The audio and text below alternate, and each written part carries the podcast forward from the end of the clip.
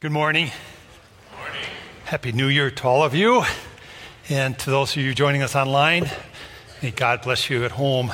Um, this is the first time in a long time when I was putting this message together that I did two or three. And I kept writing one, I didn't like it, and I'd write one, I didn't like it. And pretty soon I thought, I, I, I forgot at one point that this would be like a mixed service with a lot of little kids. And a couple of the messages you wouldn't want me to give with your kids present. I could imagine the questions you would have gotten at, at, home. And so um, I landed on this topic matter of meet the real Jesus this morning. I'll get into that in a few moments. Back in the 70s, 1970s, that is, there was a TV show to tell the truth. I didn't watch it much, I just watched it enough to know what it was about. Um, and on this show, they'd have three contestants. One was the real deal, the other two were imposters. And then they had a panel of four TV stars who were supposed to ask telling questions to figure out who the real person was and who the imposters were. And it was always interesting to, to watch this play out because the, the one who was the real deal, the one who was really the person, had to tell the truth about himself or herself. But the other two could make up any story they want. And they made up really plausible stories. The ones that were the imposters, they sounded really good. And, and when you're watching, you, you, usually had no idea who the real person was. And then the end, of the show would be the great reveal. And they'd say, Meet the real so and so. I'm sure you're glad you came to church to hear this. As we begin the new year, we need to meet the real Jesus because there's a lot of imposters out there. A lot of ones that look like it, it, it's the right thing, but it's not the right thing. And so I want to begin by looking at some imposters of, of, of Christ and how that works. All right, let's, let's begin here. And I'm going to just use one word titles here. I'm trying to keep the message relatively simple. Um, and so I'll fill in the blanks kind of as we go along. But first of all, there's this casual approach to Christianity that, that Jesus is seen as a means to make life easier. And that, my friend, is an impostor to Jesus Christ and who he really is. In this kind of approach to Christianity, there's this self centered faith, this genie in the bottle kind of faith. Jesus is at my beck and call. I'm in control and I call upon him when I need him. Maybe my marriage needs some tuning. Maybe my child rearing needs some tuning and I call on Jesus for that. It's kind of a self improvement, kind of this kind of motivational kind of look at Christ. And Christ is diminished. He's not seen as Savior and Lord Lord, but rather as a tool and an instrument to make my life easier. Then there's the curious. These are folks who see Jesus as an interesting teacher. Again, he's diminished from what he really is. He's understood as a significant figure in history, but his core teachings, like I am the way, the truth, and life, and no one comes to the Father but through me, are dismissed. It's kind of like, I like this about him, I don't like this. I'll just dismiss what I don't like. I'll just take what I like. And Jesus is seen as some kind of good moral teacher and, and the dispenser of some, some, you know, wisdom. But basically, the faith is, is determined by what I like and I don't like. That, my friend, is an impostor. That's not the real Jesus. And that's not how he really works in the life of a person. And then the last one is the ones who are callous. Callous. Jesus is seen as a threat uh, to their way of life, and, and so he, he's rejected. Um, man, King Herod falls into this camp. In Matthew chapter 2, he saw Jesus as a threat to his life, and so King Herod ordered all the babies two years and younger that were born in the vicinity of Bethlehem because he wanted to rid himself of the competition of Jesus Christ. He ordered all those babies to be killed because he saw Jesus as a threat to his way uh, of life. And he was more concerned about position and power than about the truth of the Lord Jesus Christ. And you know what? Bethlehem was the first community to experience the division of Jesus Christ firsthand. That they, they experienced the length that those will go to who are opposed to Jesus Christ to try to get him out of their lives. And so this creates, of course, a, a wrong uh, look at who Jesus is. So we need to meet the real Jesus this morning. You with me? And we're going to do that by looking at John chapter 1. And I'm going to begin by reading verses 1 through 5. Um, by the way, if your kids are with you today, this stuff I'm sharing with you, you need to talk to them about this. You parents do. This is your job. You need to tell them who the real Jesus Christ is and how he really works. And what I'm going to share with you today, you need to reinforce when you go home. And you need to make sure that they're established in their most holy faith and they understand who the Lord Jesus Christ really is Because a lot of people out there are falling in the categories I listed today. Hey, he's a good moral teacher.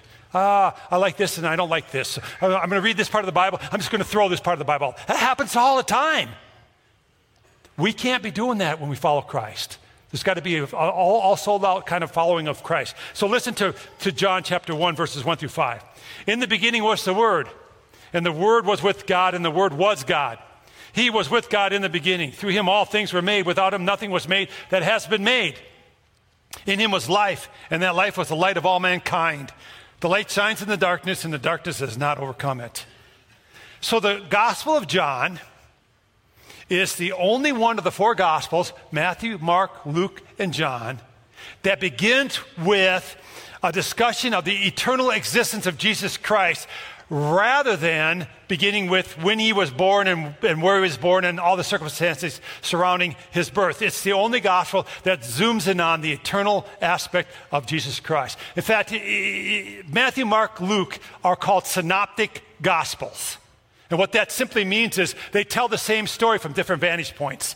You know, John is his own entity. It's the story of Christ, but more theologically bent. It's more telling the reasons behind Christ and what was going on from a spiritual standpoint. And so uh, let's, let's meet the real Jesus using John chapter 1.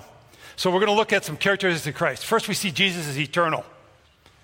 There are a couple wrong views of Christ. We just got to just obliterate to this morning. Listen, Jesus is not created. Amen?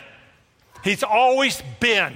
He's always been. He's eternal. He's always been part of the Trinity, Father, Son, and Holy Spirit. No beginning, no end. In the beginning is a reference to the beginning of our world, okay? Jesus has always been part of the Godhead, uh, part of the Trinity of the Father. Uh, so you, you always, uh, you got to understand this eternal uh, aspect of Christ. And then he's called the Word here in John. He's called the Word. It comes from the Greek word logos, meaning Jesus is the source and creative power behind all things. Jesus is part of the Godhead. He is one and always been one with God. Now, John does a little bit of word playing here. So he uses the word logos to describe Jesus Christ. Now, to the Greek, logos meant the power behind everything. To the ancient Hebrew, logos meant God. So John knows what he's doing. He's inspired by the person of the Holy Spirit as he's penning these words. So he uses this word, word, for Jesus, meaning God is the power behind all things. Understanding that when Greeks and Hebrews would read it, they would kind of get what was going on. Now, let's back up a minute and just talk. All right? I'm being a little intense, so I'm going to take a breath. You can't explain the Trinity. Your kids ask you how the Trinity works, and you, if you think you know how, you come tell me, okay? Because it's a revealed truth to us. See, we're called to believe revealed truth. If you're taking notes, that's a sub point.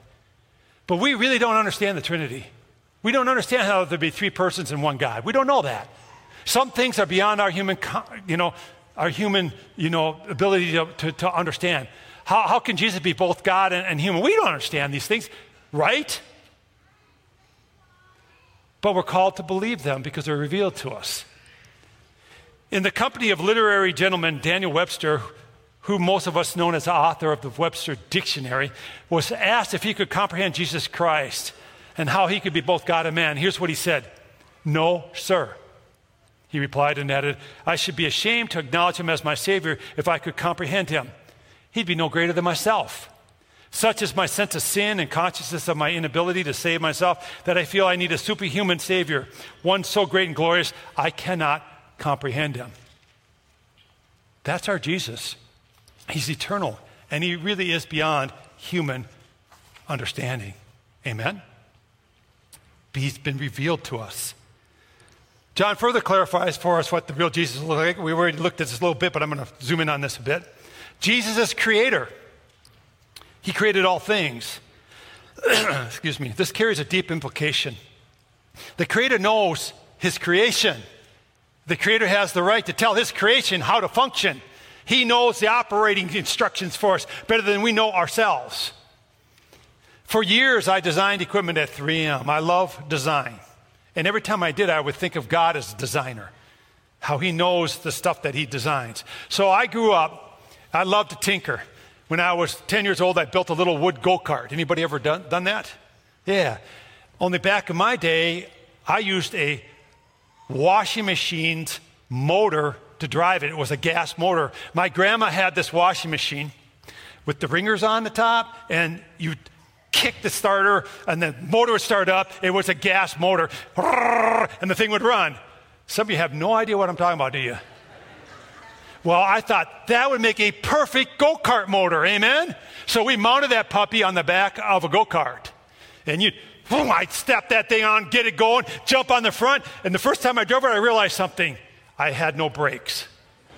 And I had no control of the motor. It just basically went at the speed it went at. I was 10. I was just happy to get the thing. I thought, it's working. Oh no. And you know how I got off it? It's called crashing. That's how I got off the first time. And I, I tried many different brakes, and none of them ever worked very well. And then when I got to be 12, I thought, I want a mini bike. They're too expensive. I'll build one myself. So I sawed the thing out of pipe and frame, and I got a neighbor, Mr. Comer, really nice man. He welded it all up for me. Put a little five horsepower motor on there with a little clutch and chain drive the back wheel. I drove that thing hundreds of miles. So I was destined to go into design engineering because I love to design things. So when I went to school, I went to school to be a mechanical engineer design, and I designed at 3M. And here's where I'm going with all this, okay? When the operator would have a, a problem with some machine I designed, and they would talk to me about it, guess what? I knew that machine inside and out. Right? And I knew what would be the problem, what wouldn't be the problem. If an operator came to me and said, it's doing something like in this, I'd say, that's impossible. It can't do that. Don't tell me what you think the solution is. Tell me what you think the problem is. And then I could probably figure out what the solution should be, right? Anybody that works with stuff like that, you know, when someone tells you what you need to do to fix it, sometimes they're right, sometimes they're wrong. Well, here's where we get real absurd. If someone came to me and started arguing with me about how that machine worked, that would be absurd, right? If you're the designer of it, you know how it works. Guess what? God is our designer, He's our creator. Why do you think John talks about this right away? He's establishing something here in First John. God is our creator. He knows how we've been made. He knows how we should operate. That's why we study the Bible so much here at church. That's why we talk about it all the time because it's God's operation manual for how we do life best. Right? God is creator, we are not. If you're going to meet the real Jesus, you've got to acknowledge him as your creator. Your body is marvelously made. You are not an accident. There are all these interrelated systems. If one thing fails, everything fails. There, you know, there's no way, I'm going to say it, no way evolution could have produced this. Darwinism is dead. It's been dead for 50 years because it doesn't work. I still hear people talk about it going, no, it's not even true. Throw the books away. It's no good. I'm getting a little bit passionate here. So many people are being deceived into believing a lie, and they walk away from the faith because they believe a lie. Jesus is our creator. In the beginning, He created. He knows us, and He knows how we operate. I've said it strong enough, right? Another characteristic of the real Jesus is Jesus' life. I love how John continues on in chapter 10 of, of his gospel, and he tells us this Jesus said, I'm the gate. All must enter through me to have eternal life with God. In fact, he says, All others who have come before me are thieves and robbers. They're imposters. And then he says this specifically in John chapter 10, verse 10 I've come that they may have life and have life to the full. The question becomes what's life to the full, right? Jesus has come to give us life, give us life to the full.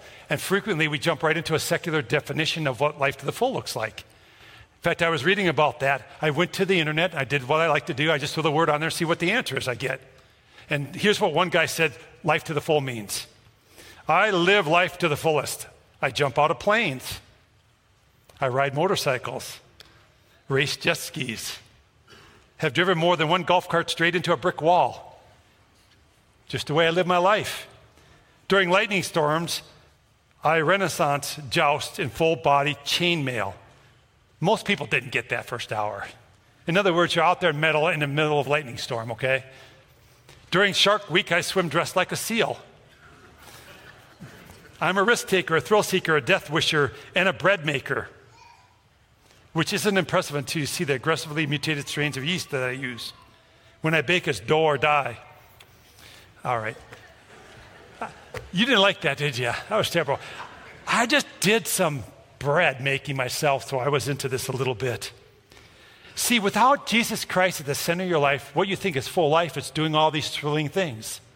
I have a full life by riding my motorcycle. Now, I love to ride motorcycles. I, will admit it. I have a couple motorcycles. I ride them. Is that life to the full? No, that's riding a motorcycle, man. All these things don't make a full life. See, what we're being told here is when you have Jesus Christ, then you experience life like it's meant to be experienced and you can enjoy life to the full. But without Jesus, you'll seek all these substitutes to make your life full. And running a go kart into a brick wall does not make your life full.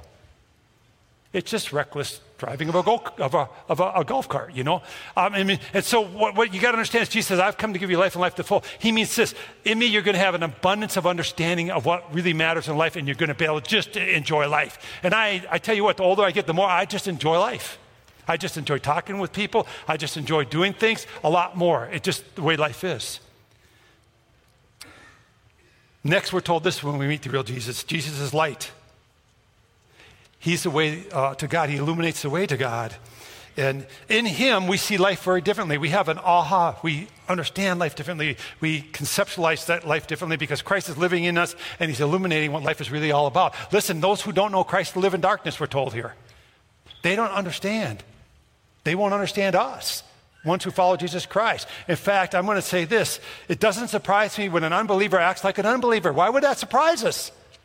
We want to make morality by legislating it on these poor folks. They're, they're going to be who they are. They're in darkness, right?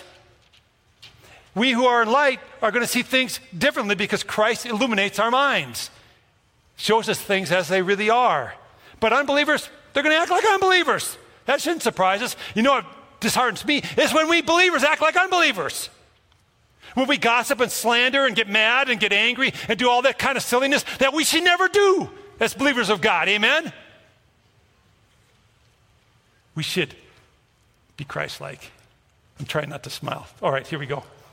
So, in summary, when we meet the real Jesus, we see he's eternal, he's creator, he's the life giver, and he's the light. So the question becomes, and it's a natural question why would I believe these things about Christ?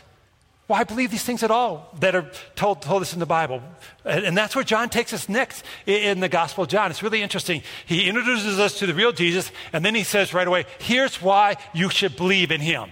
All right? And so we're going to go where the scripture goes here this morning. We're going to go to the confirmation of Christ. And so head back to John 1 with me. I'm going to read verses uh, 6 through 13. It'll show up here, I believe, in the screen behind me. Um, there was a man sent from God whose name was John. Now, this is not John, the writer of the Gospel John. This is John the Baptist. There was a man sent from God whose name was John. He came as a witness to testify concerning that light so that through him all might believe. He himself was not the light. He came only as a witness to the light. The true light that gives light to everyone was coming into the world. He was in the world, and though the world was made through him, the world did not recognize him. He came to that which was his own, but his own did not receive him. Yet to all who uh, did receive him, to those who believed in his name, he gave the right to become children of God. Children born not of natural descent, nor of human decision or a husband's will, but born of God. So in the Bible, what's fascinating to me, in the Bible, there are different levels of witness to the validity of Jesus Christ, to the, his claims to be the Son of God and to be our Savior and, and our Lord. There are different levels of witness in the Bible. Um, and right here in, in, in the Gospel of John, we get to what I call level one it's people. People witnessed Christ. All right? So the first, first level of witness of Christ is people that time saw the Christ. Now, they, and they talked about it. I mean, that's the Bible, right? That's the New Testament about all these folks that saw Jesus and, and, and, and validate his claims as Messiah, as Savior, as Lord lest you discount this, we put a lot of merit into what others say at times. I remember years ago, I went on vacation and I was at the Alamo car rental place. This was before the time of Google Maps. All right?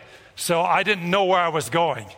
And uh, back then, you either got a paper thing called a map that you folded out and looked at in your car while you're trying to drive, or you asked somebody knowledgeable where to go when you weren't trying to get to someplace. So I talked to the lady behind the counter and I said, Do you know this place? And she said, Oh, yeah, I know that. You go, Here, here, here. You turn by this. This is a, a, landmark you see. This is the road to take. And she gave me a really good description of how to get to where we're going. I didn't say, Well, I don't know if I trust you. I asked, after all, right? Why did I trust her? Because she had been there, lived there, and seen it. Why do we trust what the, what the witnesses say in the New Testament? Been there, lived there, seen it. They give testimony to it. John, the forerunner of Christ, testifies to the validity of Jesus Christ. The Bible reveals another level of witness to Christ and why we should believe that he's the real deal. It's this creation. This is one of my favorite subject matters. Romans chapter 1, verse 20 tells us that God has made it plain in, in, creation of his existence, so much so that people are without excuse. Psalm 19 says, The heavens declare the glory of God. All of creation speaks of God. Do you see this beautiful landscapes that we were seeing during some of the songs that we sang this morning that Jordan put up there for us? I go to places like that and I hike. And every time I see him on the, on the screen here, I think, God, you're majestic. Amen? Your creation is beautiful beyond comprehension. Vicki and I have been trying to see northern lights and shooting stars lately. Have you been follow, any of you follow that? And so she gets me to go to places um, late at night. Uh, I think she just thinks I'm hot and she wants to be alone with me late at night. but then my feelings are soon dashed. We're going to look at shooting stars. So we're, we're driving all over Brookings trying to find shooting stars. So one night when the shooting stars are coming like crazy, and finally I said, I know a place that's really dark where the graveyard. So we drove to the graveyard and laid on our backs by some tombstones and looked for shooting stars. You know, it was really romantic. Um, but you know, we did see shooting stars. It was great. There was shooting stars. We did look for the northern lights, never did see those, but it was fun to drive around try to find them. But every time I look at something like that, I think, God, you're so creative. All of creation speaks of you. Your glory is seen in the heavens above and the earth below. You know, great, great are you, Lord. And you know, all creation speaks of a designer. It just speaks design to me. Uh, we're, we're, you know, Psalm 139 says we're marvelously made. Everything about you was done on purpose. In the human body, there's so many interrelated systems that if one stops and doesn't work, you die. And, and you know, they, they can't even figure out how the eye came to be. They don't really even know how the brain works yet. You know, um, we're, we're marvelously made. Great is thy faithfulness, God. Amen, right? Creation speaks of God. You're created of God. God is our designer. We ought to listen to our designer. If we want to meet the real Jesus, we're going to acknowledge him as creator. Then we get to miracles. This is what our Christmas series was all about. We majored on how the miracles uh, were so prevalent in, in the birth of the Lord Jesus Christ. I'm just going to simply conclude this point quickly because we just spent a few weeks talking on this. Um, but I'm going to go to the end of John the Gospel of John and read what he wrote basically or summarize it for us. It says, Jesus did so many things well that if any one of them were, if, if every one of them were written down, the whole world would not have room for the books written. So what John does at the end of his Gospel, he says, he did so many things, so many wonderful things, so many miracles, so much, so that if we begin to write them all down, the whole world couldn't contain them all. Miracles speak of Jesus and why we should believe in him as the Bible presents him to us. And then there's one last witness to Christ God the Father and God the Holy Spirit. In John 5:36 Jesus said the Father who sent me has himself testified concerning me. Jesus then says in John 15:26 when the counselor comes whom I'll send to you from the Father, the Spirit of truth who goes from the Father, he will testify about me. So Jesus says, The Father testifies about me, the Holy Spirit testifies about me. Here recently at Grace Point, we've had people just pop into church and they'll fill out the reason why, and they've said, I just felt drawn to this place. You know what that is?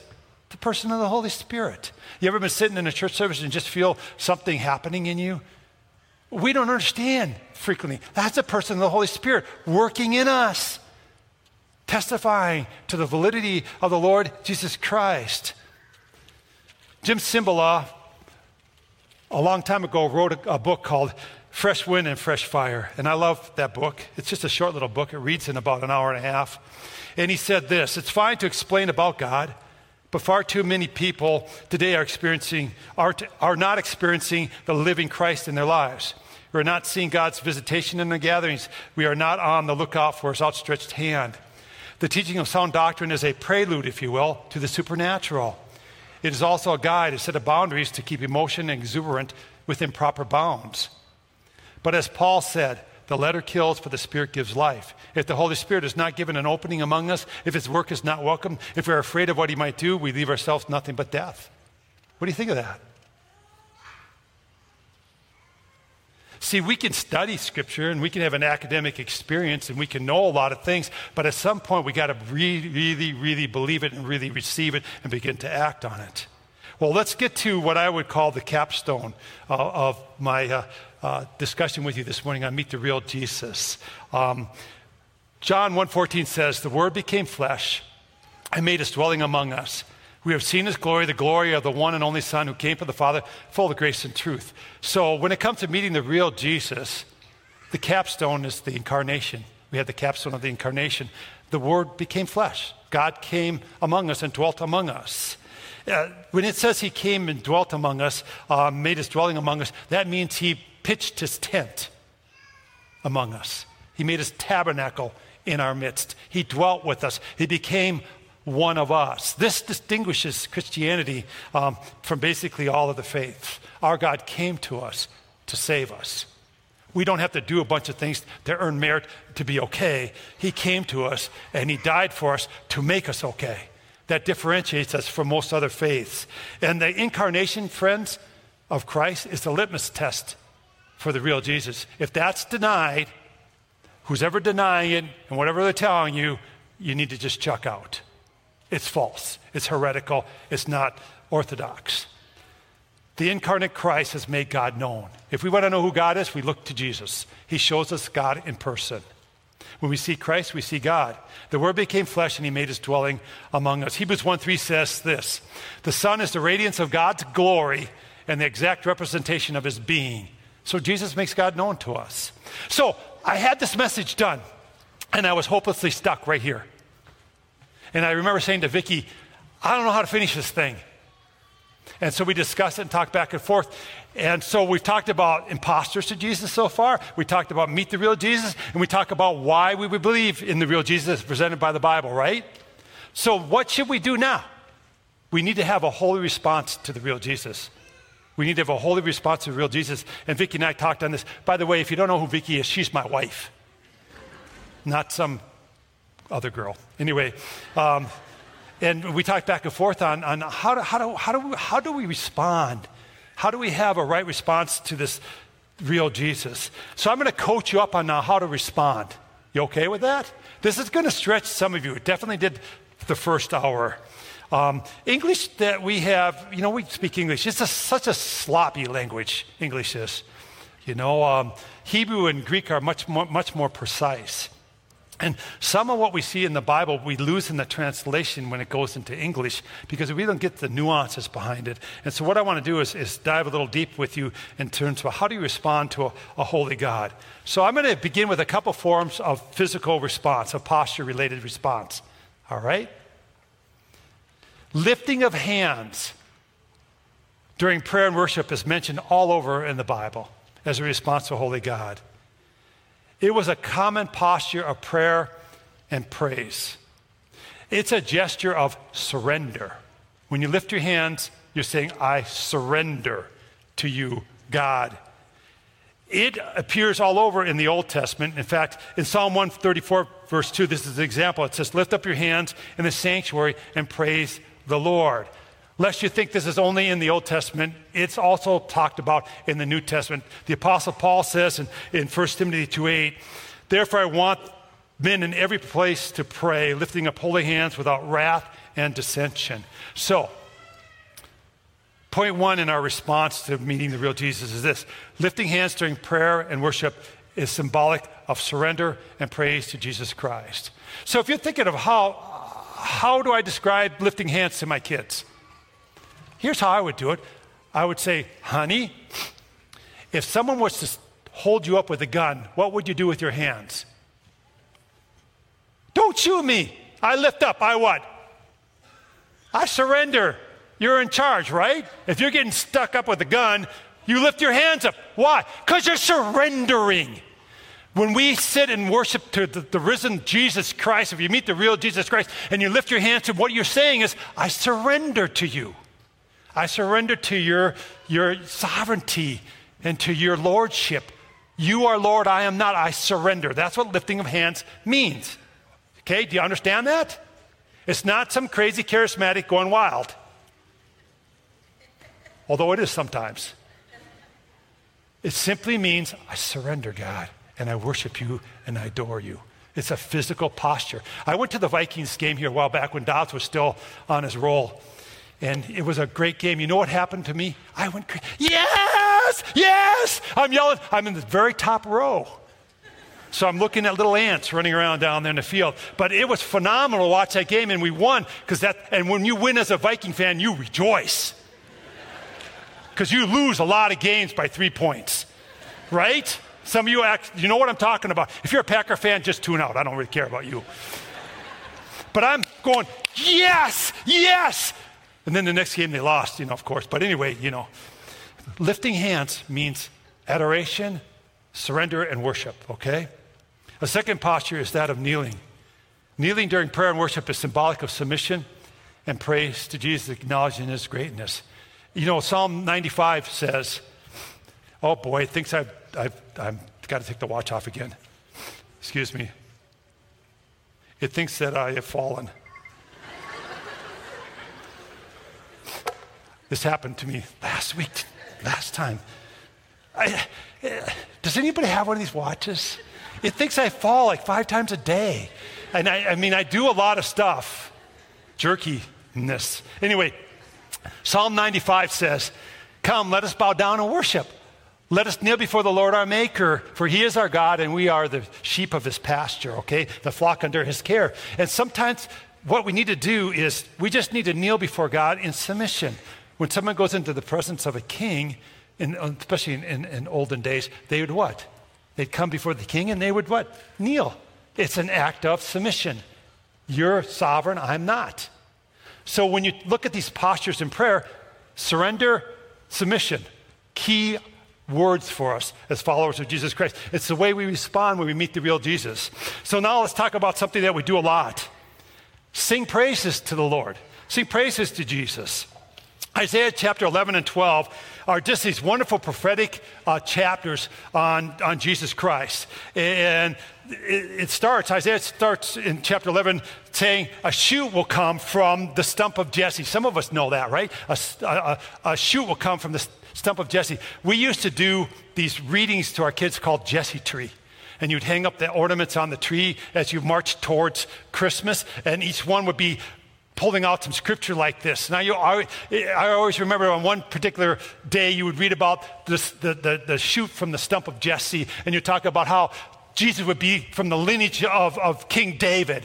And, and, and this is all found in Isaiah chapter 11 and, and, and 12. Um, and then when you get to, to, to, Isaiah 12 5, it's like Isaiah cannot contain himself anymore after he's given all this mess, messianic prophetic uh, stuff that's going to happen in the future. He says, Sing praises to the Lord, for he has done gloriously. Let it be made known in all the earth. Sing praises to the Lord. See, when we sing, we're supposed to be so overwhelmed with who Jesus Christ is when we meet the real deal that our hearts just sing a song. We can't help it.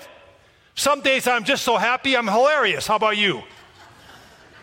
Because I know Jesus. Other days, when I forget who Jesus Christ is, I go around down in the dumps because I think life's all about me. But when Christ really touches my heart, friends, there's a song there. There's a song there. That's what we're being told here. And why we sing praises at churches, because we're so enamored and so gloriously in love with Jesus Christ that there's just a song that we want to sing to Him. And then ultimately, here's the goal we're to get to in regards to holy response to the real Jesus. Become a hallelujah, praise the Lord, unencumbered worshiper. That's what we're supposed to become. Now, hallelujah is a fun word, it's a transliteration. Some of you going, what? What's a transliteration? That's where you take a word from one language and you just plump it verbatim into the another language. So, hallelujah is a Hebrew word that we just speak in English, not knowing what it really means. We say hallelujah. So let's talk about what does it mean when we say hallelujah, because it is a cool word. Hallelujah comes from two Hebrew words, hale, and it means to boast and brag on, to make a show, even to the point of looking ridiculous. It means we brag so much on Jesus Christ, we look ridiculous. And then Yah means the name of God. It's a short form for the name of God. So hallelujah means praise the Lord. And you see that all over the place in, in, your Bibles, especially like New International Versions. I'll just translate the word hallelujah into praise the Lord. So it means you boast so much in God that you look ridiculous uh, to others. And so what we're going to do today is practice some of what I just shared with you. Ah, shucks. First hour, do we need, they're all standing like this. Like, I won't look at you. I won't make eye contact. I put my hands in my pocket and bow my head. Well, you're close. You're bowing your head. So, what we're going to do is we're going to read Psalm 150 out loud together. And Psalm 150 is a powerful psalm. But you got to remember, it's the last psalm of all the psalms.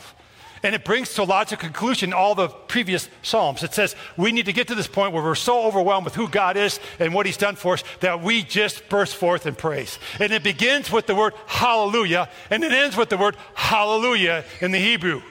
Now, that's translated in our English to praise the Lord and praise the Lord. But we're going to incorporate hallelujah back in there. So go ahead and stand with me. We're going to read Psalm 150 out loud uh, together. So here's my challenge to you you could lift your hands. I'm not going to make you. You can go a little bit like this, or, you know, I was at a church on, on New Year's, uh, Christmas Eve, excuse me. I watched our service here, uh, you know, uh, that day too, but I went to a church service, and, you know, there's some people, yeah, kind of it looks like, come on, give me some. No, kind of get them up a little bit. You know what I mean? You can lift your hands and praise God. That's okay. It's, it's good to do. It's an act of surrender.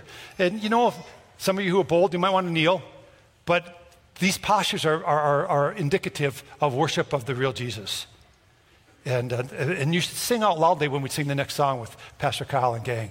Okay? So I'm coaching you up just a little bit. Amen? Are you okay? Because some of you, I see, I see the body language. I know what that means. You could talk to me, but I'm not going to do it. So, you know, Aaron was telling me, You seem real free. I said, Why not? I can't encourage you enough just to love Jesus Christ. Amen? And to, to worship on Him and to become in, a little bit un, unencumbered in your praise of Him. So we're going to read this out loud together. Um, and, and yeah. Say it loudly with me. Here we go. Hallelujah. Praise the Lord. Praise God in his sanctuary. Praise him in his mighty heavens. Praise him for his acts of power. Praise him for his surpassing greatness. Praise him with the sounding of the trumpet. Praise him with the harp and lyre. Praise him with timbrel and dancing. Praise him with the strings and the pipe. Praise him with the clash of cymbals. Praise him with resounding cymbals. Let everything that hath breath praise the Lord. Praise the Lord. Hallelujah. Now I'm going to count to three, and you're going to say hallelujah loud. And then I'm going to turn it over to Pastor Kyle. All right, here we go. One, two, three. Hallelujah.